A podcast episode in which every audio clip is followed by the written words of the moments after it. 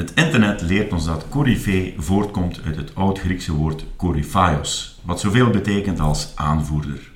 Het woord werd gebruikt voor de leider van het koor in de Griekse tragedie.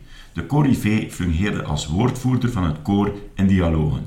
In de volksmond een ster. Iemand die uitmunt in een bepaald cultureel of ander domein. In onze eindejaarsspecial gaan wij op zoek naar coryfeeën uit Sint-Laurens en buurgemeenten. Sterren op hun manier, waar Steven en ik wel eens een babbelke mee willen doen, maar dat we dat zonder onze micro's wellicht niet direct hadden kunnen doen. Of toch zeker niet goed voorbereid. En telkens hebben wij het hun familie en vrienden al gemakkelijk gemaakt voor later, door een aantal dingen met hen te bespreken die ooit ongetwijfeld op een duursandje terecht kunnen komen. Hun doodsprentje in het mooie Vlaams. Welkom in onze eindejaarsspecial Meetjeslandse Corifeeën. En vandaag, de eerste opname, hebben we niemand minder dan Michel Welvaart uit Sint-Laurens op bezoek. Als we naar de slimste mens zouden kijken en daar eh, de trefwoorden zouden moeten geven uh, aan wat denk je bij Michel Welvaart, dan uh, zouden we uitkomen bij sportraad, ambtvoetbal en werkongeval. Welkom Michel in onze podcast, in onze eindejaarsspecial, gesponsord door Brouwerij van Steenbergen. Dank u wel daarvoor. Ja Michel, uh, gaan we maar direct met de deur in huis vallen. Hè? Jij, jij hebt een, uh, een amputatie aan jouw rechterbeen, dacht ik. Uh, wat is er exact gebeurd? Ja, klopt, een rechterbeen. Um, bijna acht jaar geleden was ik toen aan het werk en... Um, mijn, mijn toenmalige baas had een loods bijgekocht, een hele grote loods. En daar moest een nieuwe poort in komen. Een grote poort van, ik denk ongeveer 4 op 5 meter hoog. En um, ik moest die dag de poort aftekenen en erbij zijn om alles proper te houden. De, de externe firma die het kwam doen, te voorzien van water en de nodige elektriciteit en alle nodige voorzieningen, zeg maar. En um, naar gelang de dag vorderde, um, zijn die, is die firma aan het werken, zeg maar, en aan het inslijpen. Uh, die hadden eerst een, een deur had gedaan, nog een deur had en toen begon de poort. Um, dat was niet zonder uh, gevaar, zeg maar, wat uiteindelijk toch wel gebleken is. Um, dus die gasten zijn de poort aan het zagen. Al, ik denk één of twee uur waren die daaraan bezig. En uh, op een gegeven moment hoor ik die machine niet meer draaien. Ik hoor niks meer van geluid. Uh, ik dacht, oké, die gasten hebben gedaan, of die zijn aan het opruimen, of die, die zijn iets anders aan het doen. En ik passeer die ruimte, uh, niet tegen de muur lopende, maar toch met het idee van ver genoeg ervan. En hoogst, allez, waarschijnlijk, uh, dat hebben we nooit gezien of nooit kunnen bewijzen, heeft er iemand op de andere kant een ladder tegen gezet en is de muur naar binnen gevallen. Um, wat, dat, wat dat dus zijn, dat de muur eigenlijk nooit uh, bevestigd of verankerd is geweest. En op die manier is de muur dan uh, ingestort, zeg maar. En ja, ik heb gelukkig, of niet gelukkig, of ja, het is te zien hoe je het bekijkt. Ik heb de muur zien vallen en ik ben nog net kunnen wegspringen. En de muur is achteraan op mijn voet terechtgekomen. En heb je dan al direct in snot wat er echt aan de hand is, hoe ernstig het is? Ja, uh, ik had direct door dat uh, dat over en uit was met de voet. Dat was uh, een betonblok van 3000 kilo hebben ze nog berekend. Dus, ja. ja. Maar je blijft wel bij bewustzijn, je bent ja, een tijd ja. bij bewustzijn gebleven. Ik heb alles zien, gezien, volledig bij bewustzijn geweest tot, tot mijn operatie, zeg maar. Ik ben geen, geen enkele keer in slaap geweest of mijn, mijn bewustzijn verloren. Dus wat ik na achteraf bekeken wel jammer vond. Ik had liever enkele uurtjes weg geweest van de wereld. Ja, omdat dat toch... Ja, dat was al vrij heftig. Ja, ja. En heb je dan nog uh, contact met, jouw, met jouw vrouw, met jouw ouders? Ja, dat was, eigenlijk, dat was eigenlijk iets heel raars. Ze, ze zeggen soms je gaat in overlevingsmodus, maar dat is wel zo. Ik heb in de ambulance gevraagd aan de ambulancier van de, de spoedarts van uh, geef een keer mijn, mijn telefoon, ik heb aan mijn vriendin dat mijn voet eraf is. En ik heb gebeld en ik zei, hoe weet je dat nog niet? En ja, het was heel raar. Maar ik heb gebeld en ik was toen in de ambulance, sirenes vol een bak. En ik zei tegen Lotte, mijn voet is eraf. En zij was toen ook aan het werk? Of, uh, zij ja? was toen, uh, nee, ze was thuis. Juliette was nog maar Eh, zes maanden, ze was nog thuis.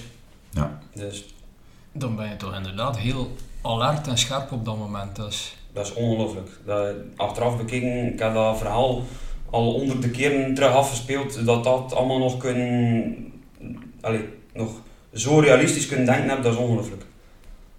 Dat is heel raar.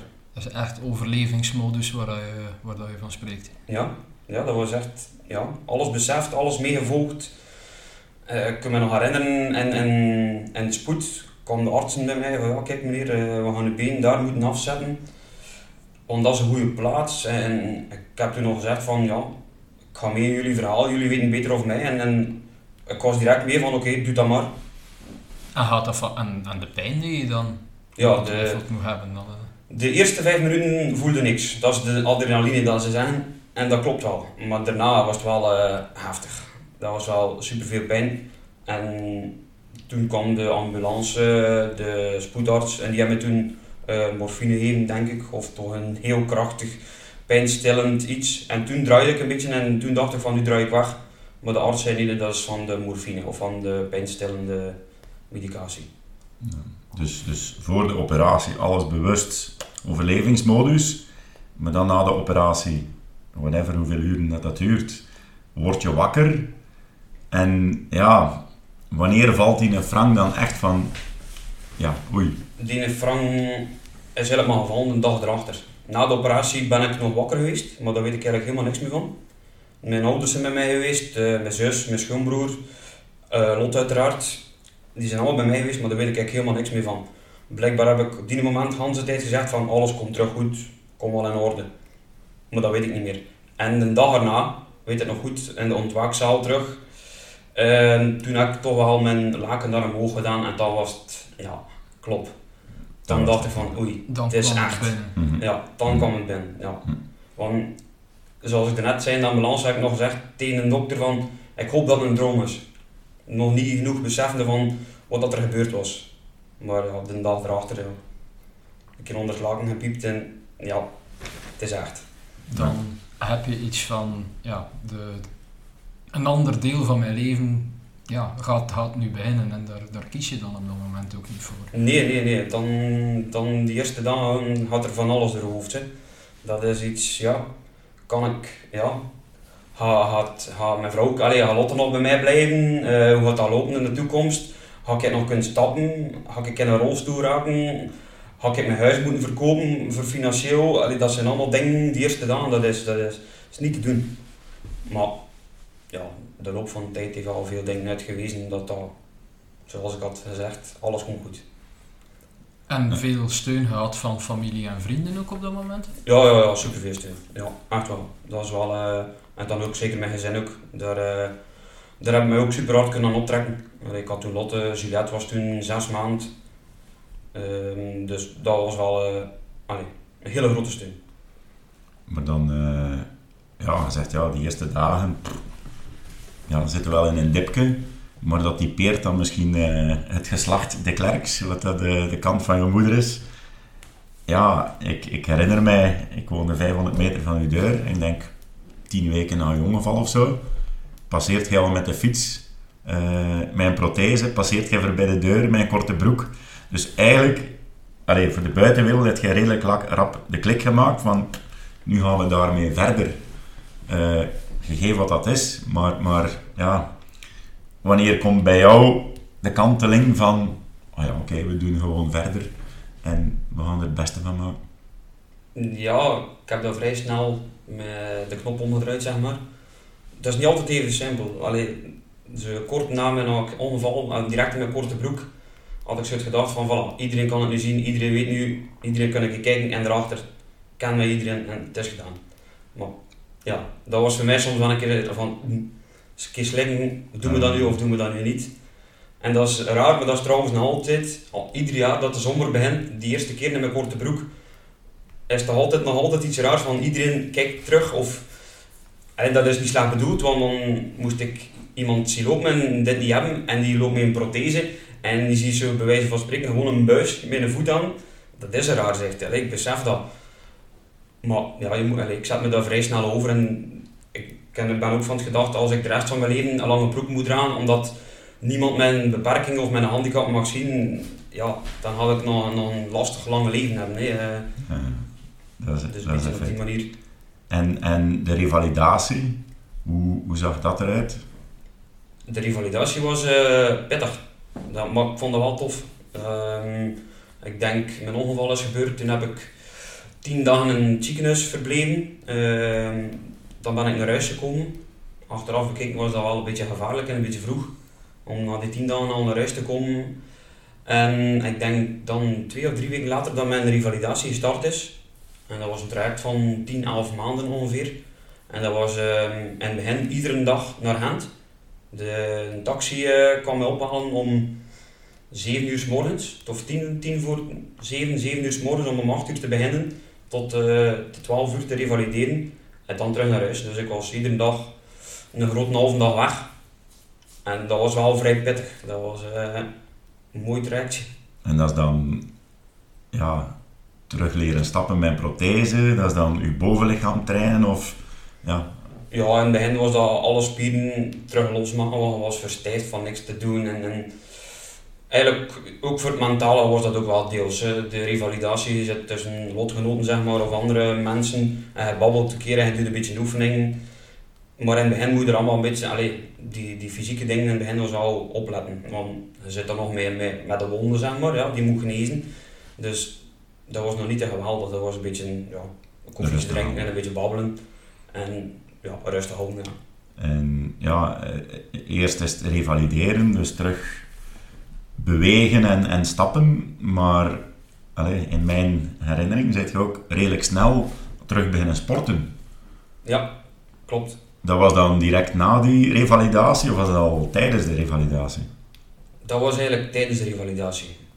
Maar ik had ook ehm, het, het geluk, zeg maar. Ik was ervoor al een, een gezond persoon. Allee, niet roken of, of niet zot doen. Die, ja. Dus mijn wonden ge- genas heel snel. Na zes, zeven weken was die wonde genezen. Dat was, allee, dat was nog voorzichtig zijn. Maar toen had ik al mijn eerste prothese gekregen. En dat was een, nieuwe methode die ze toepasten. En ja, ik was de geschikte persoon om dat te doen. En daar begon het eigenlijk al van, de eerste stapjes was al na 6, 7 weken was al gezet. En geleidelijk aan verder, verder, verder stappen. En ik denk na 7, 8 maanden dat, eh, dat ik voor de eerste keer op revalidatie heb gelopen met een, eh, een blade. Zoals dat iedereen kent, Pistorius, de blade runner, Ja. had ik dat ook. En ja, ik wilde dat natuurlijk ook. Ja, dat moest. En ik ging dat kunnen. Dat was, de, dat was niet dat je was een no-go. Dat de dokters zeiden dat gaat nog niet lukken. Ik zei dat gaat wel lukken. Een net een kop. Ja. Hetzelfde wat je net vertelde met de fiets. Een van de ergotherapeuten zei, hij mag nog niet fietsen, hij kan nog niet fietsen. Ik dacht, ik kan wel fietsen. En ik spring op de fiets. En ik was weg. Niet gewoon, dat bestaat Nee, niet. Hè? Dat gaat niet. Dat gaat Ja. niet. Kunnen is het probleem niet. En, en het eerste van, van sport, allee, je zegt lopen, maar jij deed voor je ongeval heb je nog triathlon gedaan. Eh, die triathlon na je ongeval, was dat, kwam dat voor het amvoetbal? Dat weet ik niet goed niet meer. Het, Nee, het- ik was eerst handvoetbal. Ja. Handvoetbal ben ik eh, vrij snel eh, mee begonnen eigenlijk. Dus via de revalidatie dat je daarmee in contact gekomen bent. Mm, eigenlijk helemaal niet. Allee, ja, ja nee. De revalidatie zei kort na mijn ongeval, eh, er is een voetbalploeg die bestaat op krukken en op één been. En eh, dat noemt amputatievoetbal Belgium. En eh, daar kan je terug voetballen. En toen heb ik gewoon vlak af gezegd van, voetbal moet je doen met twee benen, doe dat niet. En Dat de dat eerste kous, ja, de kous was af, het was gedaan. Er is er niet meer over gebabbeld geweest. Tot op een gegeven moment dat ik eh, in de zaalvoetbal ben in Sint-Laurens. En eh Andy van de Veire spreekt mij aan van ja, ken je nog eh Stijn Chavez Dagelaar? Dat eh, de persoon met één arm hier uit Sint-Laurens geweest. Ik dacht ja, die kan ik me nog voorstellen als klein manneken. En jij was mijn leider toen op speelplein. Maar dat is ondertussen ook al super lang geleden. En eh, Andy zei van ik ga een keer eh, contact opnemen met hem. eh, dat hij moet opbouwen. En zo is uiteindelijk toch wel de bal aan het rollen gaan. Door een telefoontje van Stijn van eh, kom een keer proberen en we zien wel. En eigenlijk heeft Stijn mij daar kunnen overhalen en ben ik een keer naar een training, de eerste training was in Laarne. Dat, eh, En dat was al allee, relatief kort na je ongeval, een jaar of zo. Ik denk dat het nog net geen jaar was, of net wel. Ik kan niet meer precies zeggen welke tijdstip dat was. Maar ik weet wel nog dat Stijn zei op de eerste training, het doet goed. Eh, volgend jaar, of, of binnen een half jaar, is eh, het Europees kampioenschap in Turkije en Istanbul. Hij moet mee. En, Mooi, dan had het terug opnieuw een doel. Ja, voilà. maar amvoetbal, kan je kort, heel kort even zeggen ja, hoe dat, dat eruit ziet ten opzichte van gewoon voetbal? Handvoetbal is een, eh, eerst en vooral op een kleiner veld. Is, ehm, de officiële afmeting is in het 40 op 60. En eh, wordt gespeeld 7 tegen 7. Daar hebben we één keeper. Die mag eh, eigenlijk niet uit zijn, uit zijn carré of uit zijn baklijn komen, zeg maar. Omdat de keeper heeft eh, een beperking of eh, een amputatie aan de arm.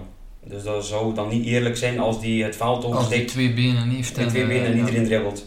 En dan de veldspelers eh, spelen zonder prothese, op één been en met krukken.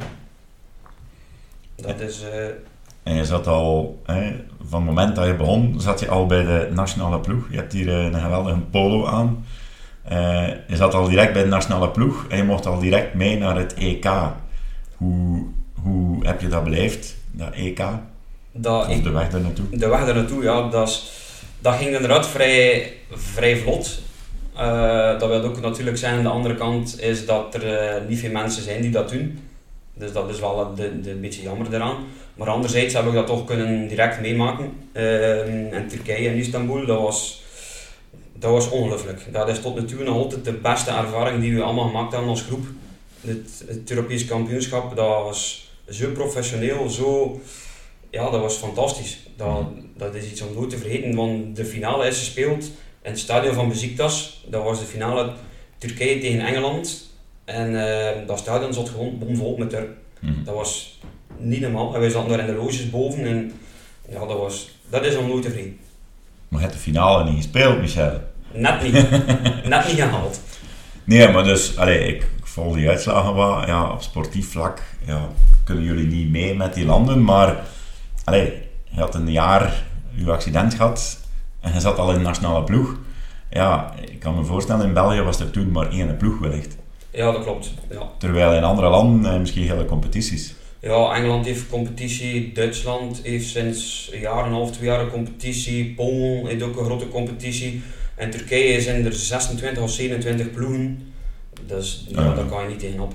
En Maar- heb je daar toevallig al eh, contacten mee gehad met die ploegen? Want ik denk dan bijvoorbeeld, ja, Duitsland is nu toch niet zo ver.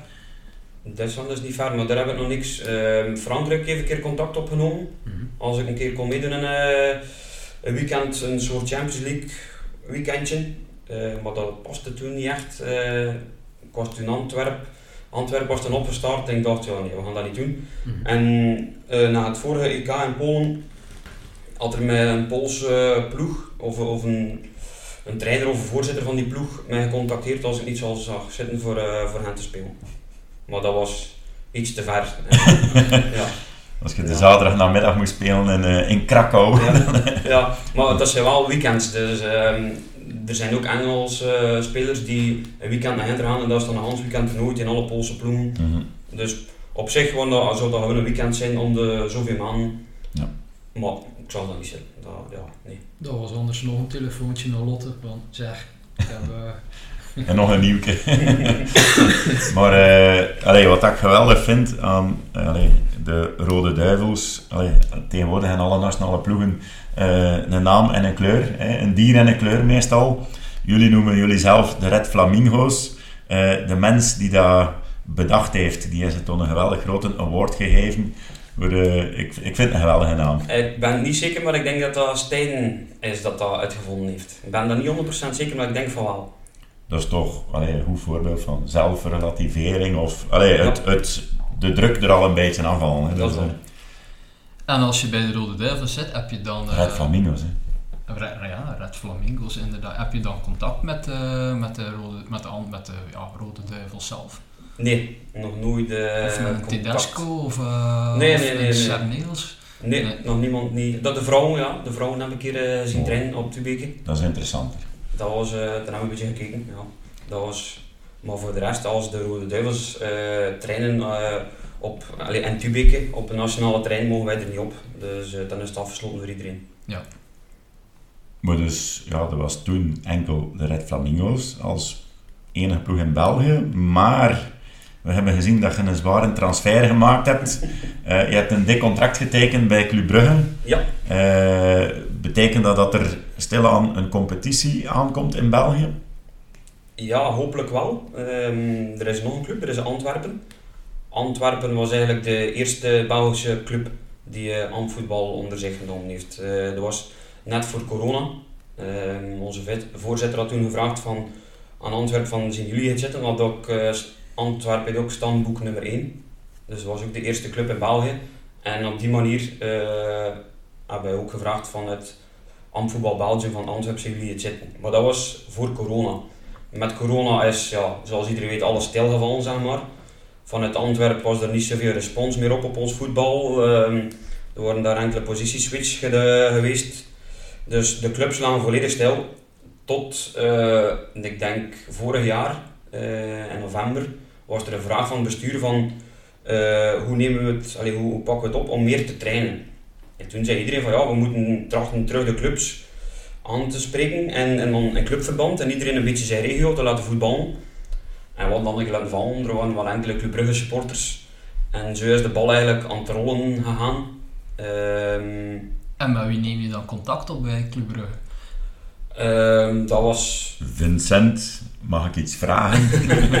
ja, dat is via het bestuur gegaan. Dus ik weet niet goed hoe dat, dat allemaal gegaan is. Die zijn elkaar een keer tegengekomen op een, op een juniorkamp van amputatieploegen. Dat, uh, en ook G-ploegen, dat Club Brugge daar ook was. Maar dat was dan uh, Club Brugge Foundation. Ja. Dat is eigenlijk een onderdeel, maar dat is voor, voor ons, alleen voor uh, amvoetbal, voor heevoetbal, voor wandelvoetbal, zo al die andere ploegen. En ja, zo is de bal aan het rollen aan en is de vraag gekomen van, zien jullie het zitten om voor Club Brugge te voetballen? En dan, dan heb je al eh, onlangs een aftrap mogen geven met jullie ploeg. Dat is dan tijdens een competitiewedstrijd. Zijn er dan contacten, inderdaad ook met de, ja, de Hans van Hakens van deze wereld? Uh, weinig. We, waren wel, we stonden wel naast in de spelerstunnel, of erachter. Maar die gasten waren echt wel uh, geconcentreerd. Dat was uh, tegen standaard die moment. En dat was wel ja, echt de focus. Dus die keken wel naar ons en die, je zag wel van die, die zoeken een keer contact voor dag te zijn, maar dat was het ook. Het was niet gelijk vroeger bij de hooghetters nog een beetje zeven over de vijf van de avond tevoren, nee, nee, nee. voor een aftrap. Dus die mannen zijn wel degelijk gefocust. Voor ja, die was echt gefocust, ja. Ja, ja. ja wel geweldig. Dat. En, dus Michel, ja, nu uh, speel je bij Club Brugge amvoetbal, maar in het verleden heb je ook nog uh, veel sport gedaan. wat was jouw sportverleden? mijn sportverleden? Ik wilde eigenlijk een beetje van alles proberen en een keer van alles proeven. Dus ehm, zoals iedereen weet heb ik 20 jaar gevoetbald voor de Goalhatters uh, tot mijn ongeval. En daartussen heb ik enkele keren meegedaan aan survival, enkele volkskoersjes. Uh, triathlon wil ik ook een keer proberen. Eigenlijk wil ik zoveel mogelijk proberen. Ik was nooit de top, zeker niet. Maar ik vond het wel tof om het allemaal een keer te doen. En dan na je ongeval heb je ook nog triathlon gedaan? Heb je dan nog triathlons gedaan buiten die in Sint-Laurens? Nee dat was ene keer een, een uitdaging. Misschien ook wel om mezelf nog een keer te bewijzen, want ik kan dit wel nog. Um, maar ik ben blij dat ik het gedaan heb, maar ik ga het niet meer doen, denk ik. Dat, momenteel, dat was uh, zeer belastend. Zeker uh, het lopen was super belastend. En ja, nee. Momenteel staat dat zeker uh, niet meer op mijn lijstje om dat nog een keer te doen. Maar dus een heel actieve Michel, zelfs na zijn ongeval.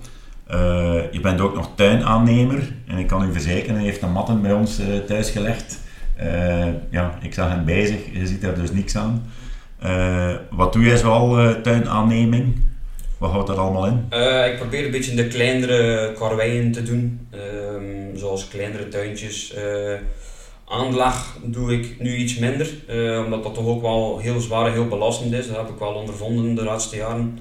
Um, dat ik eigenlijk toch wel een beetje moet verstandig omgaan met mijn been. En niet altijd loop uh, te trekken en te sleuren aan zware materiaal. Dus ik tracht nu een beetje de lichtere werkjes te doen. Veel grasafrijden doe ik wel, dat is ook de bedoeling.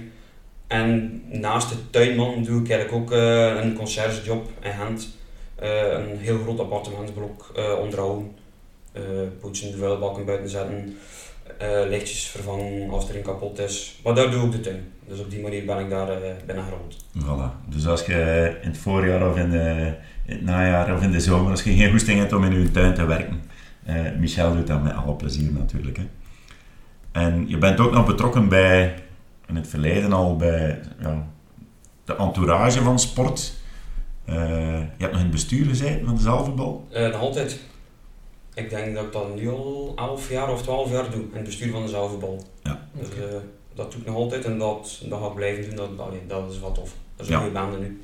En daarnaast zit je ook nog in de sportraad? Ja, daarnaast op die manier ben ik ook een beetje in de sportraad gerold. de vraag is mij altijd steeds van van onze schema van Sport van Carlos uh, om daarin te komen. En ik dacht, ja, kan ik erover denken? En toen heb ik ja gezegd. Vond het wel interessant. Voilà. En 16 maart organiseert de Sportraad terug uh, de kampioenenhulde, waar uh, uw dienaars hier terug een eigenzinnig sportjaaroverzicht zullen geven. We zijn ons al zwaar aan het voorbereiden. Ja, vooral aan het nadenken. nee, Michel, dank u wel voor, uh, voor dit interview en voor, uh, voor dit gesprek. Ik denk dat het een fantastisch mooi verhaal is dat je, dat je verteld hebt van, van een jonge sportieve kerel die toch een en ander is op zijn pad tegengekomen en die de, ja, een bepaalde transitie toch gemaakt heeft en vandaag allee, vol wilskracht. Want ik denk dat dat wel iets is wat dat in Hans verhaal terugkomt. Uh, ja, die daar op die manier toch een, draai aan, uh, een mooie draai aan zijn leven teruggegeven heeft. Dus uh, daar heb ik bijzonder veel bewondering voor. Dank u wel. Inderdaad, een tegenslag, maar kijk, het is nu zo en we gaan ermee verder. En Michel is nog altijd Michel en daar heeft iedereen veel respect voor. Hè. Absoluut. Dank u wel. Hey. Bedankt voor te komen en morgen komt een nieuwe aflevering. Dank u.